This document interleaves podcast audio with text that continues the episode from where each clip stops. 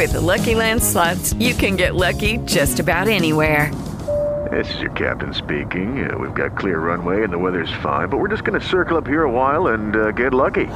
No, no, nothing like that. It's just these cash prizes add up quick. So I suggest you sit back, keep your tray table upright, and start getting lucky. Play for free at LuckyLandSlots.com. Are you feeling lucky? No purchase necessary. Void where prohibited by law. 18 plus terms and conditions apply. See website for details. Howdy, folks. Happy Friday. Thank God it's Friday. Coming up on a weekend, a weekend closer to Christmas, which means we get past Christmas. I mean, it's going to be a while, Mike. I, I know it, it. You know, it's like let's. Oh God, I can't remember where. Oh, it was a, it was a Starbucks. I go into a Starbucks, and they're playing. It, there are annoying Christmas songs. There are good ones. Uh, I I particularly like. Uh, uh, I believe in Father Christmas by Greg Lake. It's a progressive mm-hmm. rock Christmas song, mm-hmm. um, and a few others. But um, the simply having a wonderful Christmas time by Paul McCartney is the abomination, the one abomination of a of, of a great artist. Uh, Merry Christmas Baby by Bruce Springsteen. I don't like Springsteen. I don't like the song. Mm-hmm. Um, anything by Mariah Carey, hideous. And the worst one, when I worked as an usher in a movie theater, a general manager would put it, and this is back in the day when you had a CD and it was on repeat.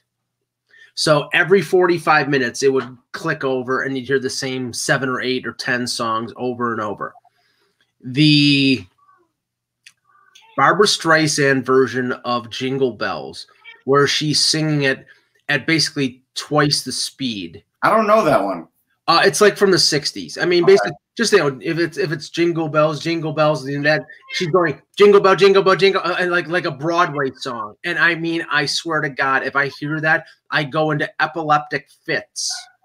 It's well, you must hear it like the supermarket or something. Oh god, yeah, no, I'm sure. I'm sure it's on like a 3.99 CD at oh, like yeah.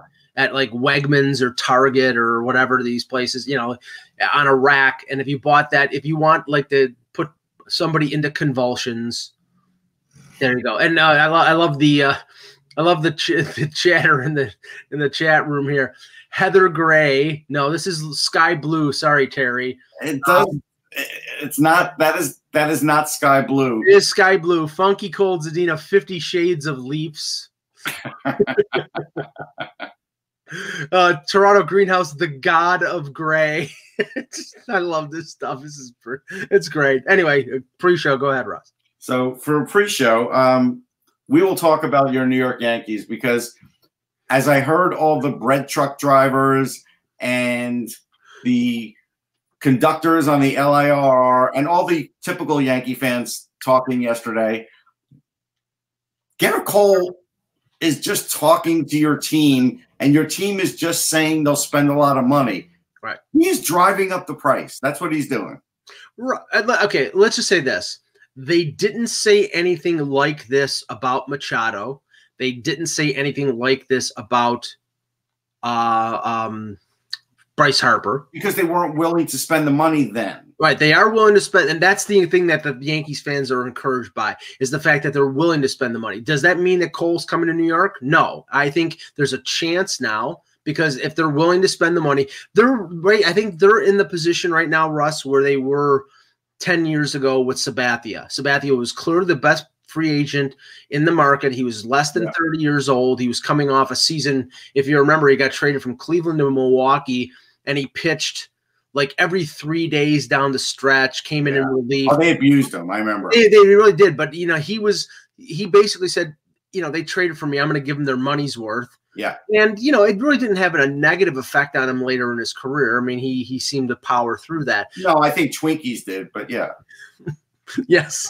yes, and a few other things as well, but we won't go into.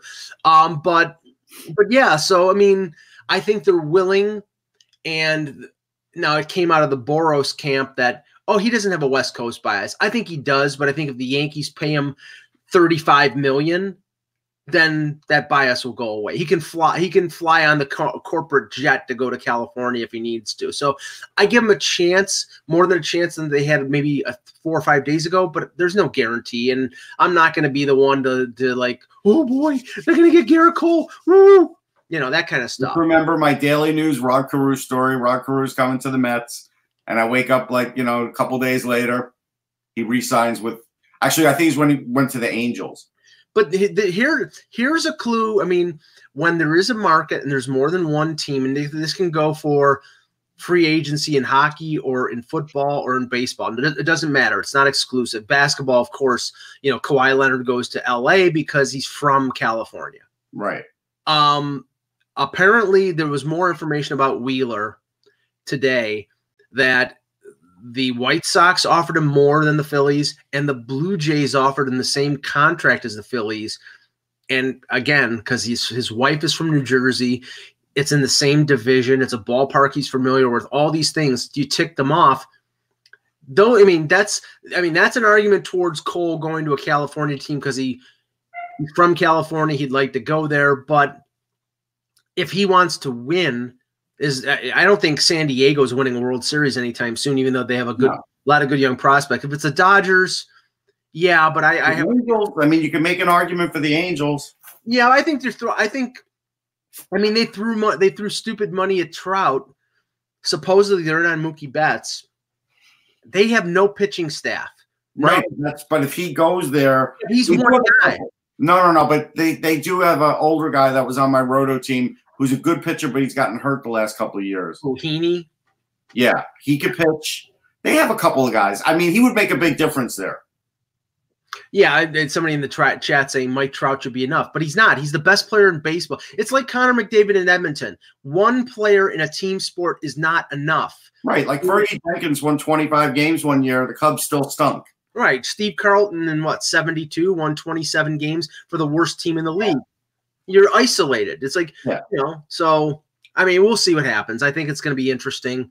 Um, but you know, um, I know that I know Scott Boras, and I know he's setting you up. Oh, he's oh no, no, but he's not setting me up. No, but he's setting it up. Yeah, he's setting it up. I mean, he's he's he's there to maximize the return for his client. His client's coming off one of the best pitching years in recent memory.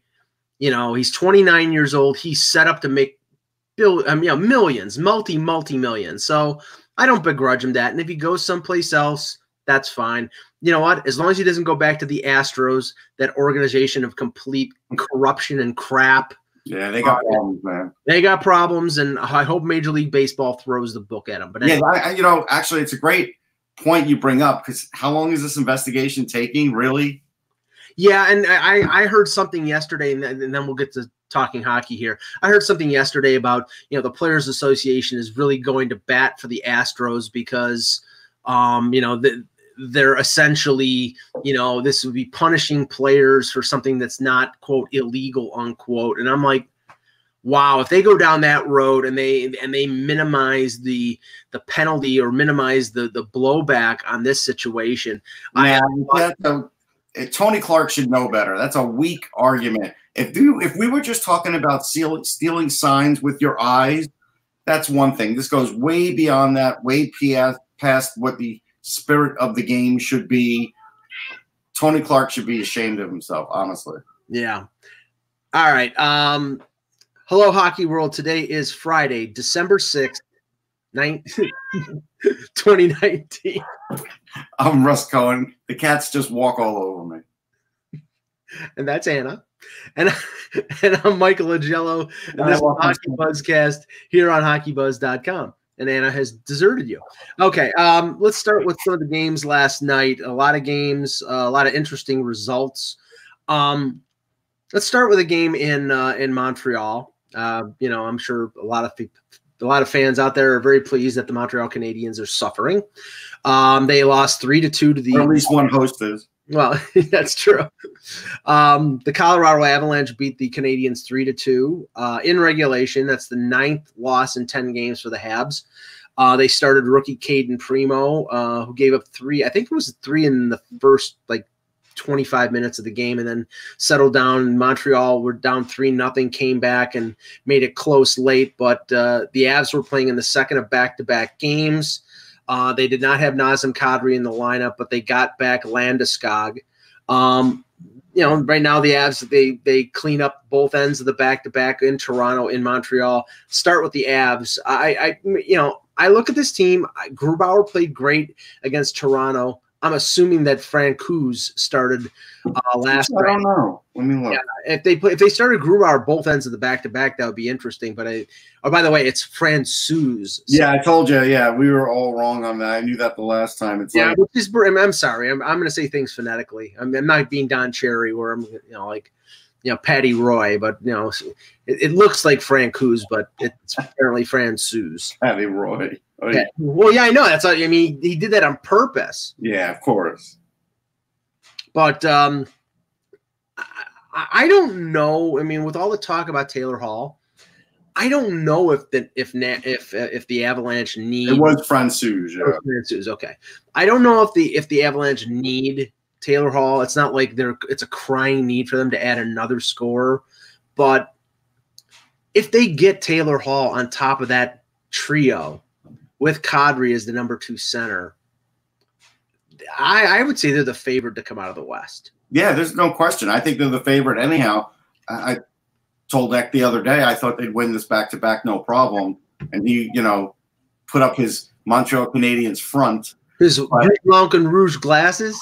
Yeah, but we're you know nobody's surprised at this. I mean, they're they're playing amazing hockey. They are strong up the middle. They have a very mobile blue line. They've got a very tough defense in Zadorov, who's probably the strongest defenseman in the league physically. And, and by the way, he did not get a hearing.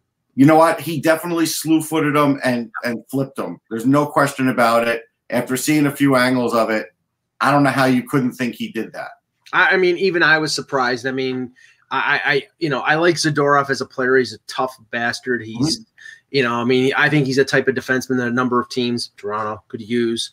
Um, and um, I thought it was a slew foot. I thought he was going to get at least a game or two. I mean, he took his legs out from under him. Like what?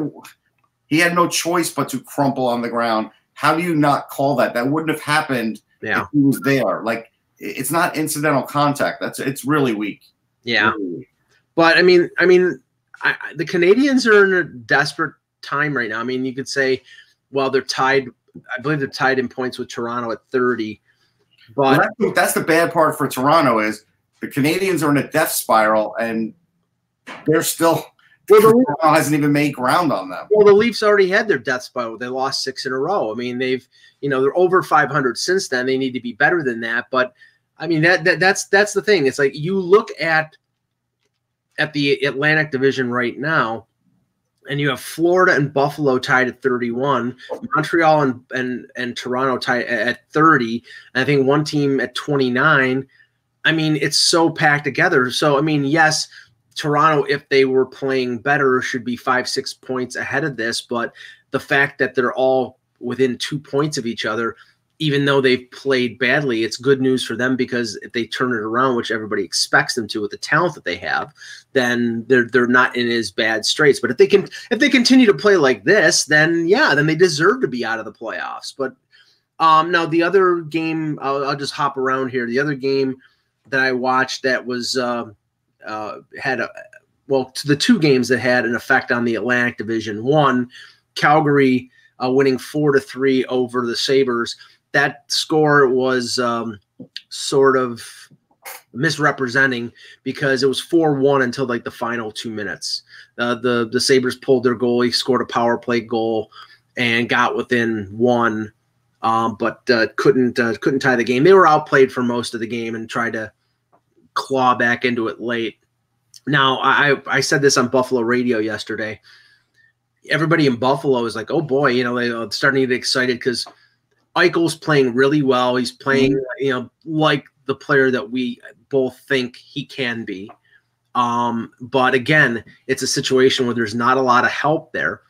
And they were three, one, and two in their last six games after that streak of I think it was 13 games where they had won, only won two games. But one of those victories was against Toronto at home, which they always win. Another one was against possibly the worst playing team in the league right now in New Jersey. The, you know, they're not they're not exactly you know being world beaters right now. They're just beating teams that are worse than they are. Now they play a team like Calgary who has struggled but has se- seemingly, righted the ship under Geoff Ward, and they and they win that game. They have three games in four nights in on a West Coast trip. I'm still not convinced that the Sabres are anything more than a 500 team. I mean, they're plus one differential too, which isn't good. I I have to agree with you. I I think that they're going to be treading water all year unless they really can make a trade and fortify this offense because the offense just isn't good enough. Now, the other game that had something to do with the Atlantic Division, and I, I know that you were joke you were laughing at this statement because you've mentioned this before, but the Tampa Bay Lightning are in trouble. Mhm.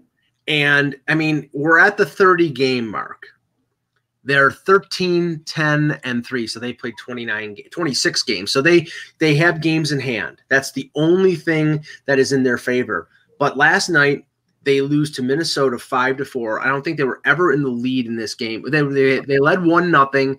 Minnesota scored three first period goals. Tampa Bay tied it up 3 3, fell behind 4 3, tied it up 4 4, lost the game on a Zuccarello third period goal. So five five goals against. I'm just trying to find out whether it was Vasilevskiy or if it was uh, McElhinney. Um, but I mean, this is they're just not playing like the team, even close to the team that played last year. And Alex Stalock played for Minnesota. It wasn't. Uh, it was Vasilevskiy. Uh, a- a- allowed five goals on 21 shots. Look, they have problems. Ryan McDonagh is not the same. His skating's not as good. He's got a lot of mileage on him for the kind of game that he plays. So he is a very physical player, and I think it's taken its toll. So you have that. They gave him a lot of money. Yeah. Vasilevskiy does need some defense in front of him, like any other goalie. Their defense wasn't super great to begin with. I think they've tuned out the coach since last year. I told you that. I said I would have fired him over the summer. They didn't do it. So now they're sort of suffering with this half baked year where I think they can limp into the playoffs, but they're going to be out in a round or two. There's no question. And then they're going to fire Jon Cooper anyhow. So they might as well just fire Jon Cooper. Like it's just, this is the only way they're going to fix things going into next year. I mean, Cooper's not won a Stanley Cup for him. I get he's had this success, but there's always that point where it just starts turning the other way, and it's turning the other way. Well, I mean, Anna's fascinated by what you're just saying right now. Um, but I'm fascinated with my phone right now. That's what it is. There you go. But um, I mean, I said last year that had Cooper not been signed to an extension, that he would have been fired. But they signed him to, a, I think it was a four-year extension. Jeff Vinik has money, man. That's what you have to do sometimes. But you know how you know how billionaires are. I know, but you know, end of the day, and we always talk about this, or at least I always seem to say it.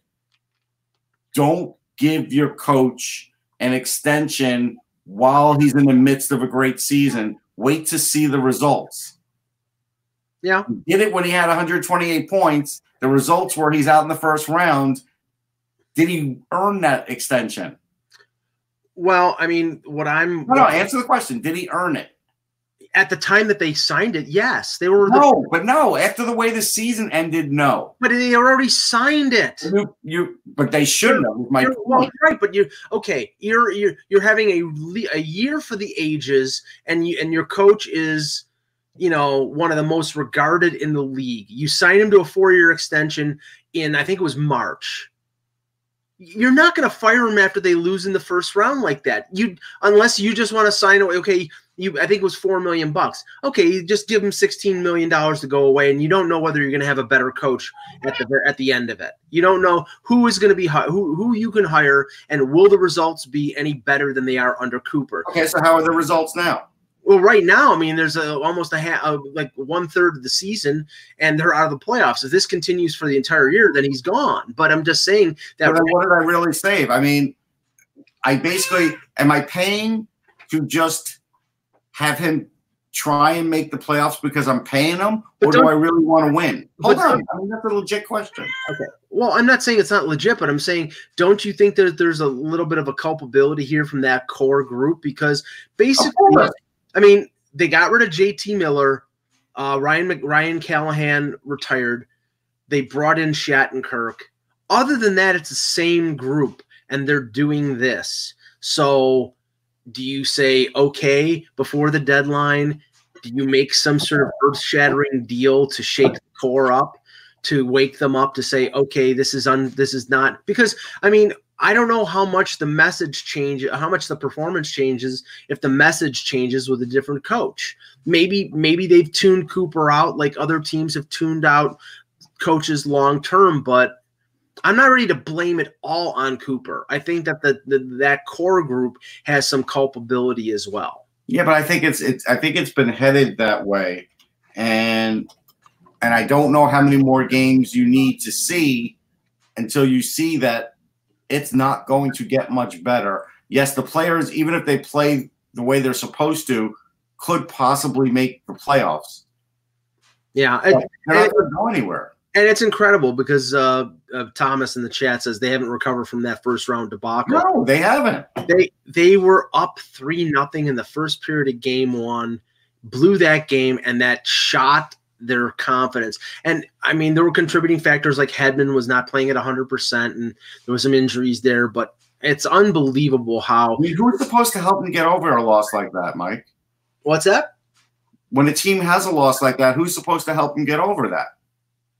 Your leadership of your team And the coach. and the coach too. But I'm saying the leadership of the team. Well, I mean, the leadership are all locked up. So the last guy out is the coach because but he's locked up too. And the only difference is I mean, again, his money is not on the cap. this is just all this is is just like a failed condo. Just get over it. and this is the mortgage crisis. There you go. All right. Um, some other games last night. Um, the Dallas Stars beat the Winnipeg Jets three to two. Uh, they healthy Oh, score. one one more thing. Yeah. Uh, if you do fire Jon Cooper and he is still so highly regarded, you won't owe him all that money because another team will be paying him. Maybe. Yes. I mean, Well, I mean, that's a, a- no, no, you might be right. Yes. Maybe. Okay. So that's another reason he should have gotten fired over the summer. Now you can proceed. Okay. Um, Dallas beats Winnipeg three to two in overtime. The big note before this game was Alex Radulov being healthy scratched by the Stars. Yeah. I mean, he he's his numbers have dropped off a bit the last four or five games. So I don't blame Montgomery for doing that. And I think it was Pavelski scored the winner. Things are still looking good for Dallas. Winnipeg's holding their own. They're going to have some losses like this, but not a big deal for either team, really. Either way. Hellebuyck with 36 saves.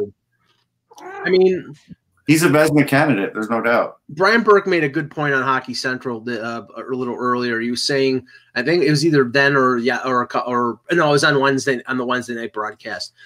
You're if you're a team like Arizona, and you're getting phenomenal goaltending from Darcy Kuemper and Raanta, and we're going to talk about Arizona in a second. Mm-hmm. Or you're a team like Dallas, who's getting unbelievable goaltending, or I mean, sorry, Winnipeg, who's getting unbelievable goaltending from Hellebuyck it's all fine and good, but they're covering up mistakes and covering up for things that when they play at their normal level, they're not going to be able to do.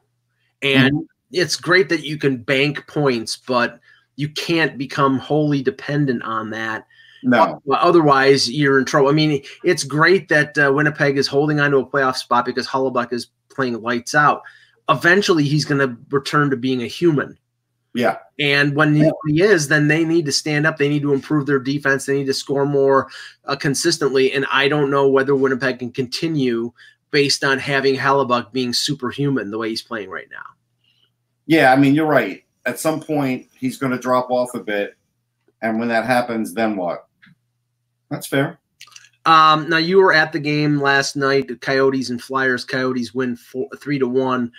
Coyotes now are in first place in the Pacific Division, ahead of the Edmonton Oilers. Yep. Um, is this sustainable for the Coyotes. I mean, right now it sure looks like it is. I mean, they they've got good coaching. We've always thought that. They seem to be really on an upswing here, and it's hard to to say that this was a fluke. I watched the way they played. I'm just astounded at the shot total from yesterday. So Shane Gostisbehere doesn't register a shot on net. James Van Riemsdyk gets three, who's still on the fourth line, by the way. Like, you want to know why they lose some games? That's why. They have a lot of guys taking a lot of shots, but no one taking a lot of shots, if you know what I mean. And and that's costing them. So now, you know, they had Giroux on the wing again for a night, and now at practice, they're practicing him in the middle again. Every time you do that, he's going to drop point totals that you could be getting throughout the year. They're putting Morgan Frost in the slot on the power play. Now, they did that with with with Patrick, if you remember, and it worked for a little while. But Patrick is certainly a little bit more adept at that than Frost. And Frost admitted yesterday when Bill Meltzer asked him about it, yeah, I'm not accustomed to doing that. I'm learning that, and I've never done it before. So again, this goes to the problem of you have these rookies on the team, you're trying to assimilate them in there. Are you trying to put them in there to help the veterans, or are you trying to put them in there to gain more offense? Because right now, they're not gaining a lot of offense from the rookies. They're just not. A uh, Flyer fan in the chat, Flyer fan 16, is saying, Come on, Russ, the Flyers dominated this game. I didn't see it, so. You kidding me? it, do, do not go by shots on goal. On yeah. a couple of the power plays, they had some good pressure, and Kuemper made great saves. No doubt about it. Scott Laughton missed a complete open net. No doubt about it. Arizona was faster. And at the end of the game, Conor Garland's game winning goal, he had two Mississippi to shoot. Like nobody even touched him. And it was off a rebound, a juicy rebound. So don't act like they had a great game because also tell me how Shane Gostisbehere did that game.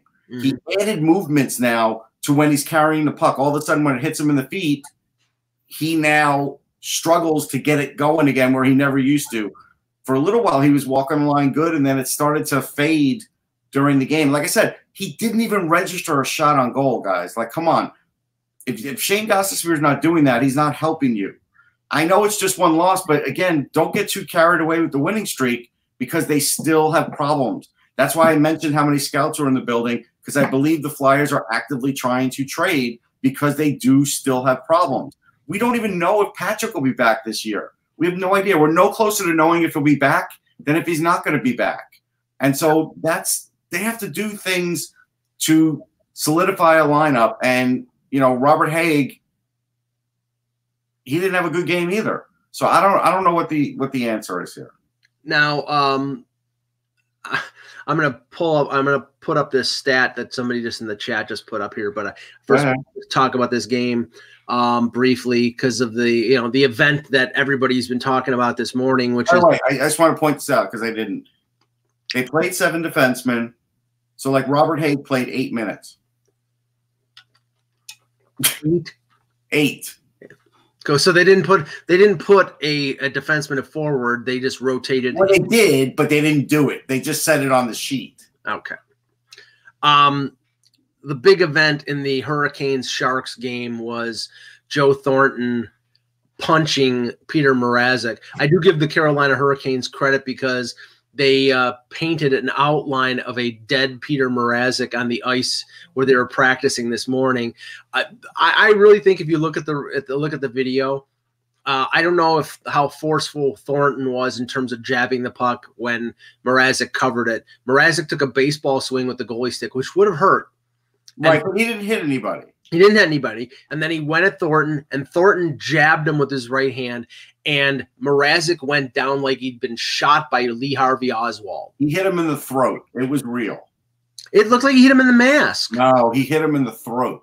Okay. Uh, and that's why he went down like that. And and really, there should have been action taken in that game. He should have been kicked out of the game. Now, um, now Burke Burke on Hockey Central, and you can call this Neanderthal or you know whatever, but I, I, I do buy into this. When somebody takes a swing at your goalie and nobody and everybody is standing around and nobody does a thing, you're giving the other team carte blanche to do anything. No, that's fair. And, and Somebody should have responded, at least to push him away or do something. You not not beat him over the head with a stick, not drop the gloves if you don't want to drop the gloves, but something to protect your goaltender. Right. And and I even say Brad May had a take where he was like, look, if you're a goalie and you take a swing like that, you know that something could happen. That's true. Right. That's fair. But still what happened was was dirty. It was. Now I'm gonna I'm gonna put this stat up just because it illustrates a point of view that I have had for I would say five years. Jake Gardiner minus 18. This is a team that is, I believe, in a playoff spot right now. The Carolina Hurricanes. They've had fairly decent success this year. They signed Jake Gardiner late in free agency to a four year deal for an amount essentially equal to what he was making, which is not usually what happens in free agency. He basically is making the same amount of money on a four year contract. I have been saying for years he's a defensive liability. The analytics yahoos in uh, who who analyze the Leafs. Keep So it on, Mike. Just keep piling it up. No, no, but I'm, I'm sorry, but you know, oh, Jake Gardiner's a great defenseman. Oh, but you know his his numbers are fantastic. Oh, but he just gives away the puck at the worst possible time, like in Game Seven when he's minus five. Okay, I'm sorry. He's the worst plus minus, and plus minus is not a determinative statistic, but it's an indicator. And when you're minus 18, that's an indicator that you are not a good defenseman. I'm Kane fans are not happy with him. I'm sure his team and I'm sure the management of his team is not happy with him. He needs to do better. If he doesn't, it's going to turn out to be an awful signing. I mean, they have Slavin and Pesce locked up long term. They have Hamilton under contract for another year. They have Jake Bean down in Charlotte. They have Haydn Fleury, Trevor Van Riemsdyk. They're not wholly dependent, as much dependent on Gardiner playing well as the Leafs were, because the Leafs were not a No, they have to pay Hamilton. Like he is a right. he's a key part of that team. He's having a great year, and he's going to make more than Jake Gardiner, a lot more. And then all of a sudden, that you wish you didn't have you didn't have that Jake Gardiner money spent. Right. You could have had Jake Bean in there with him with the Rays and not worry about Gardiner. Now you may have to make two moves to do something about that. Yeah, and I mean, I'm sorry. I think it's going to be pretty tough to find somebody to take Jake Gardiner, even for pennies on the dollar. So I mean, that that you know, I I, I I'm waiting for the Islander fans to jump in here because every time there's somebody available, it's always like, well, the Islanders could take them or get them or whatever. I think they'll, I think they'll probably stay silent on this one. Though. okay. Just a couple other scores here, and then we'll take some questions in the chat. I Um, feel like I'm being watched. uh, gee, I don't know why. Um, Blackhawks beat the Bruins four to three in overtime. I think I'm I'm fairly sure the Blackhawks were leading this game three nothing. I'm looking up the box score as we're as we're talking here. Uh, I remember Chicago having a big early lead in this game. Okay. Yeah, they were up three nothing. Carpenter, Strome, and DeBrincat. Uh, 17 seconds into the third period, so they were up three nothing. Boston comes back. Nordstrom, Wagner, and Krug and then Toews scores in overtime. So I mean, to the Blackhawks, that really the, the blown lead doesn't mean anything because Boston's in the East and they're not giving up a point to a competitor for a playoff spot. But it's just a trend in terms of the fact that they had a three nothing lead. They should have been able to, you know, be home and cold out and have the victory, and they had to depend on Toews to get an overtime winner to to get the win. because they're a mediocre team. Like that's where they're at. Their goaltending's been great, but it's been covering up ills on the defense, and their offense hasn't been super fantastic either. Yeah, Robin Lehner faced 40 shots last night. So It's a lot. Yeah. Um, let's see here. Uh, the Islanders win three to two over the Golden Knights in overtime. Uh, Ryan Pulock with the goal in OT. Uh, Islanders keep trucking. I mean, I have to give them. You know, if Joe Morello is here, I'm giving them credit. Joe, I don't understand how they're doing it. I don't think it's sustainable, but they're continuing. Uh, to, listen, they they deserve credit. They they keep winning. Um, Marc Andre Fleury was still with his family since the passing of his dad. Mm, Subban's played like five straight now, and back and a back to back. Yeah, Joe. Joe in the chat says yes, yes, yes. Meaning I've given him credit. I'm telling you right now, Joe. I don't think it's sustainable. Even if they win the division, they'll lose in the first round. So we'll we'll move the goalposts here. I didn't think they were going to make the playoffs. Now, if they keep doing this, they're going to make the playoffs. But I think they're not going to have any success in the playoffs. So Right. there's, our, there's our next battlefield. But but the, the thing is, you do kind of wonder with Vegas. Like Fleury will come back and he'll be he'll be rested, but Subban might be burnt out. Like this is I, I and Vegas did this their rookie, you know, their first year, and it worked out for them somehow. But man, they ride these goalies awfully hard, don't they? Well, Gary Clark should be playing a game or so. yeah, well, if you want to lose, I mean, Well, I mean, but you have to sometimes do it. No, I know, I, I get that. I mean, if it's back to back, you can, and plus Subban has had some injury issues over the years, so it's like Right. You know that that's like one of the things with with Toronto uh, with Anderson playing him back to back is they're concerned about you know by managing him and keeping him out of back to backs, they've had success and in playing him over sixty games. Um, they realized that in Anaheim when he played long stretches and played back to backs, that he got hurt. So they're trying to man because I mean the Leafs know right now if Anderson gets hurt, their se- their season is over with. Oh yeah, I mean, it wouldn't even be a question. I mean, if he were to miss a month, that's it. Yeah. Um, last game, I didn't see any of this. Russ, did you see any of Rangers in Columbus? Three to two Rangers over I the. did not. Um, yeah. So I mean, I I have to say, I mean, the, right now the Rangers are. I'm looking up the standings right now to see where they are, but uh, you know they got goals from Trouba and Panarin. And looking at the The stand, Panarin goal had to hurt Blue- Blue Jackets fans, I'm sure. like you knew that was coming. Oh, sure, of course. I mean, but hey, I, and I, I said this to you earlier. Um, I look at the Columbus Blue Jackets this year, and I can't blame Tortorella because I look at that roster and I look at the decision made, and I and I can say this because it's not in tw- it's not me having 2020 hindsight. I said it at the time. Columbus is insane to do what they did, to trade for Duchene, to add on when they should have traded Panarin at the deadline to bring in something and maybe then use the money this year in free agency. Instead, they brought they added Duchene, they added Dzingel, they took the, they took a shot, they won a round, and then they lost. And it's like if I, I don't know, like if if you needed the revenue so bad for the first round victory, that that was worth it, then God bless. But I, I honestly, I I, do think that was their situation, but um, I think now Winnipeg fans could shut up too about Trouba. He's playing fine. Yeah. Uh, I'm looking at UP Tessier.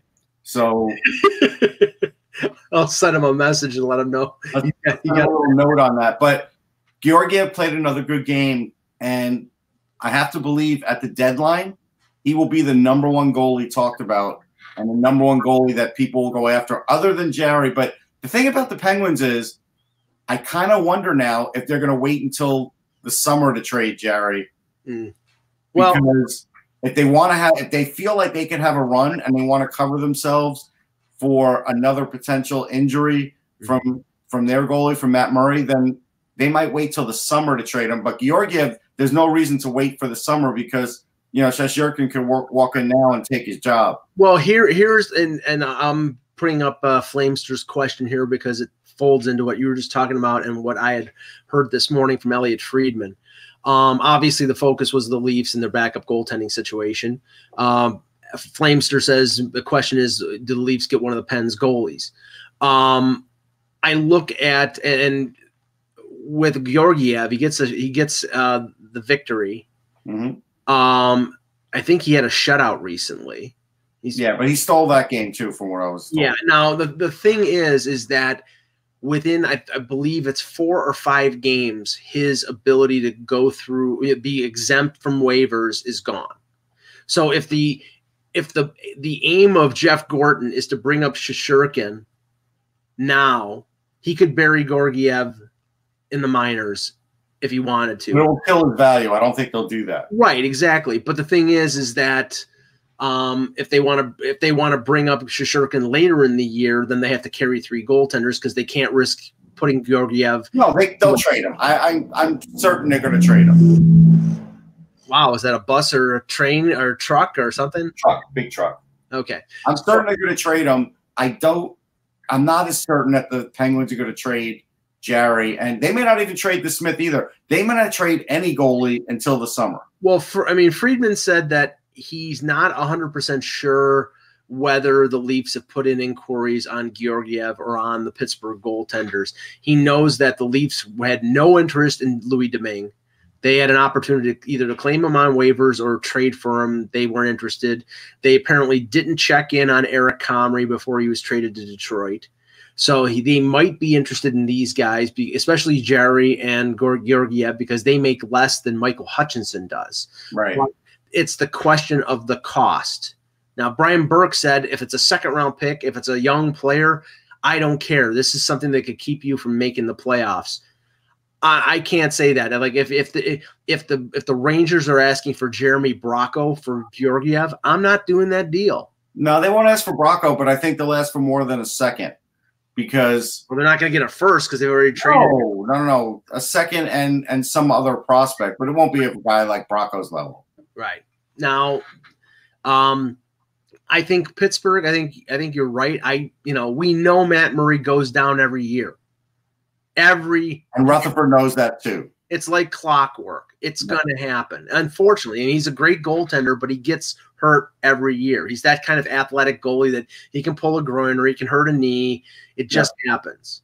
So um, I, I I get the feeling that the Leafs are going to make a move backup goaltender wise. It's not going to be one of these home run guys because Georgiev could be a future number one in this league. He's only 23 yeah. years old. They signed him as a free agent. There's always that chance. Yep. Yeah, I mean he could be another Antti Raanta. It could be another Antti Raanta situation. So I, you know, I I just don't I, I don't know. Um, let's see here. Uh, Esmir, what's the point of the Leafs to keep a guy like Bracco if there's no cap room for him? The Leafs are wasting his career. Okay, they're keeping him because he's cheap. But they're, they are wasting his career. That's true. Right. I mean, I, I let's listen. I I believe I've talked to scouts in Toronto who observe the Leafs and the Marlies a lot.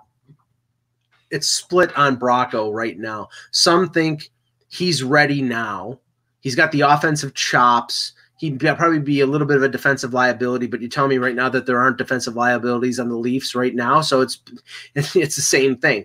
But that he's got the he's got the playmaking ability to be an NHLer right now. He's got the edge work to be an NHLer right now.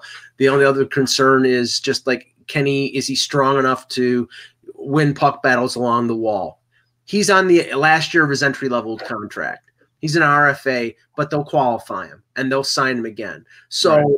the reason that they're holding on to him is because one of these guys, Johnsson, Kapanen, Nylander, if this team loses in the first round or doesn't make the playoffs, one of them is going to be gone because they're going to have to clear space to either sign re-sign some of the defensemen that they may they may lose in free agency or go out and sign uh, someone in free agency. Uh, James Mirtle in the Athletic today wrote about the Leafs going after Alex Pietrangelo. Okay, you got room for your fourth ten million dollar player.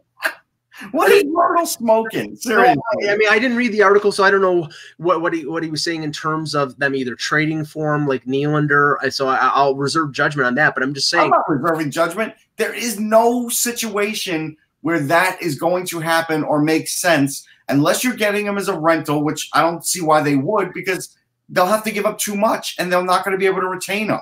Well, I mean, they, you know, I think that feeds into the rumor that we saw last week where Doug Armstrong has been, he, he's been at a couple Toronto games recently. So the only speculation that makes sense is has been Pietrangelo because there was interest there last year when mm-hmm. when Nylander was holding out.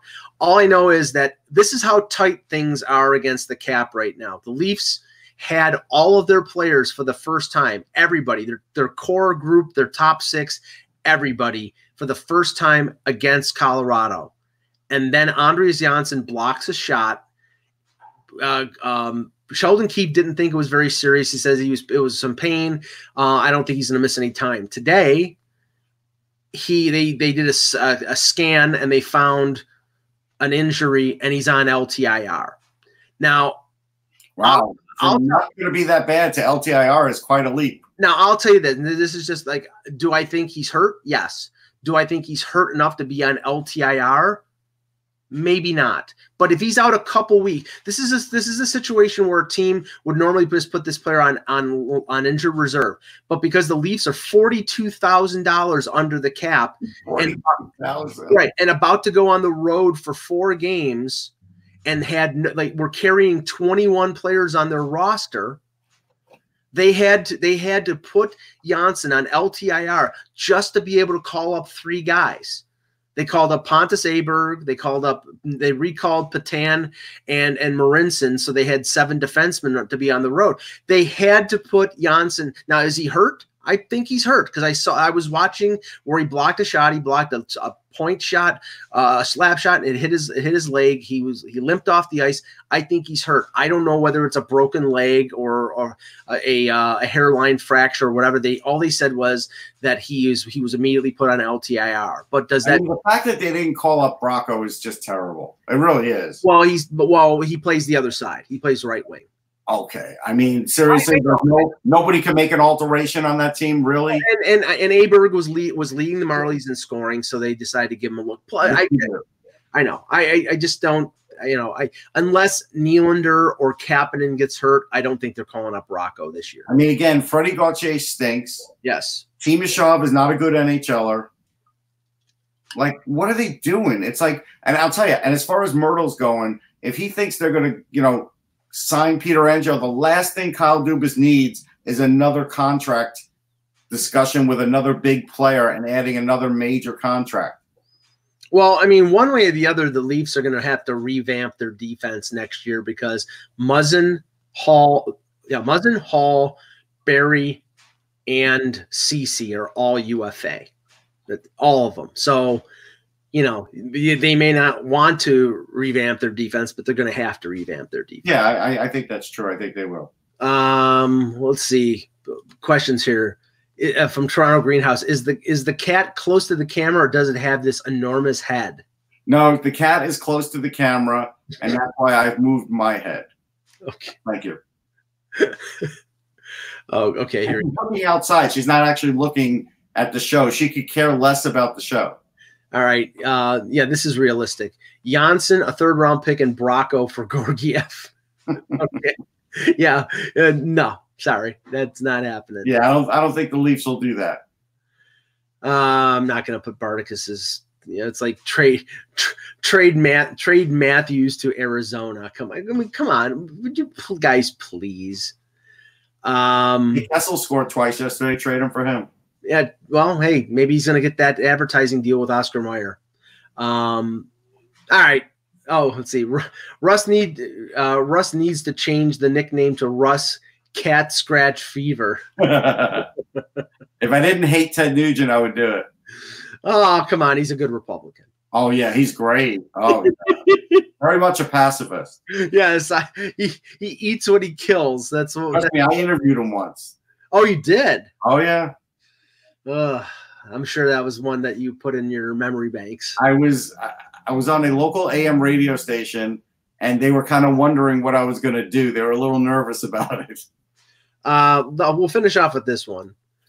Uh, oh, actually, let's do this one, Bill. For, Bill, we'll get to the other one, Terry, in a second.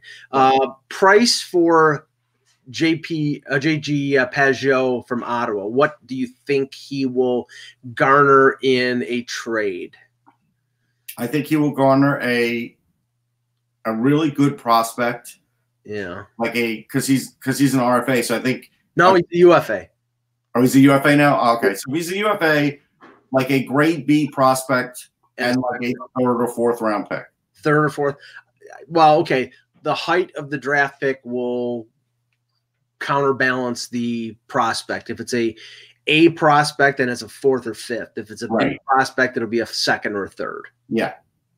And I could see him go to a team that's not guaranteed to make the playoffs. He's the type of guy you add to like Montreal getting Pageau or the Sabres getting Pageau or the Oilers getting Pageau.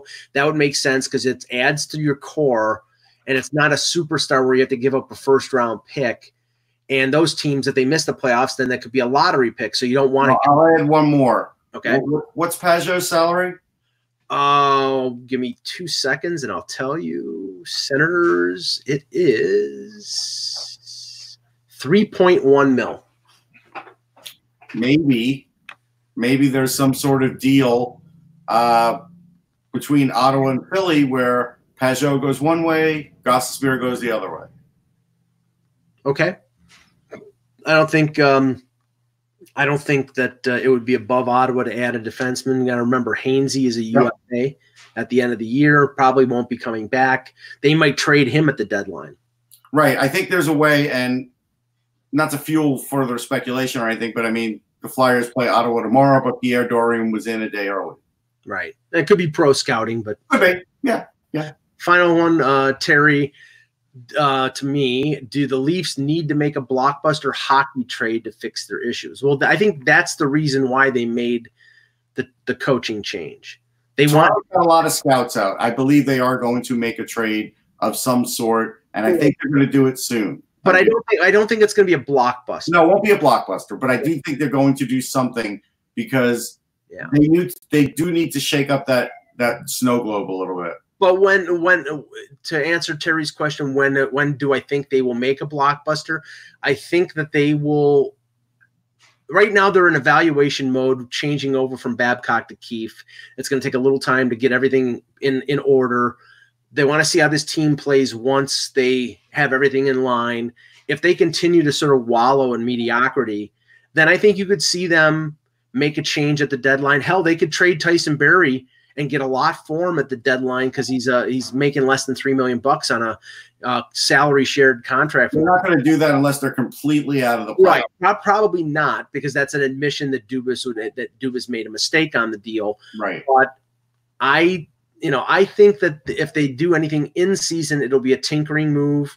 That maybe add a backup goalie. Maybe if they maybe they trade Ceci away if they can find. I mean, let's, let's say this because they don't have a lot of money it right. still doesn't mean they possibly wouldn't trade like a first round pick for a really great entry level player that they could put in their lineup that they could afford, they could have for many years.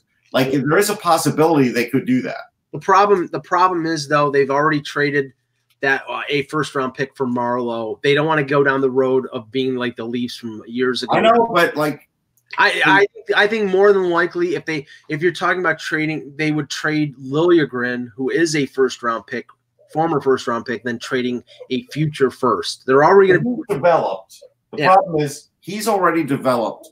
It may be better. And, and look, I get they don't want to be the Leafs of old, right? But the, the system they have, the farm system they have, is superior to what the farm system used to be. Sure. For Toronto, but if you're going to trade an already developed player, a guy who's that close, yeah, mm, I would trade. I would rather trade the first and get a player that I can insert into the lineup and unless, then bring up Liljegren next year. Unless they think Liljegren is going to be a five six and they can get that someplace else. Yes, but again, I don't know if that's the evaluation. I don't think it is, but I'm just saying. I don't think it is either. And with defensemen, you have to be careful because it does take a lot of times till 25.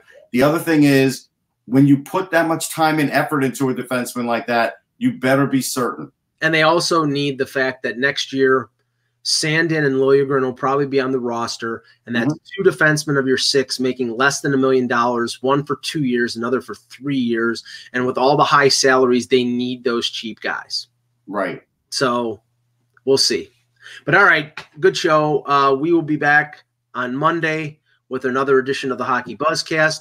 Uh, Bills playing the Ravens this week on Sunday. Um, that's a tough game. I expect, I expect the Bills to lose. I'm sorry, it, the Ravens are too tough. It's Lamar, Jackson probably will run a lot on them.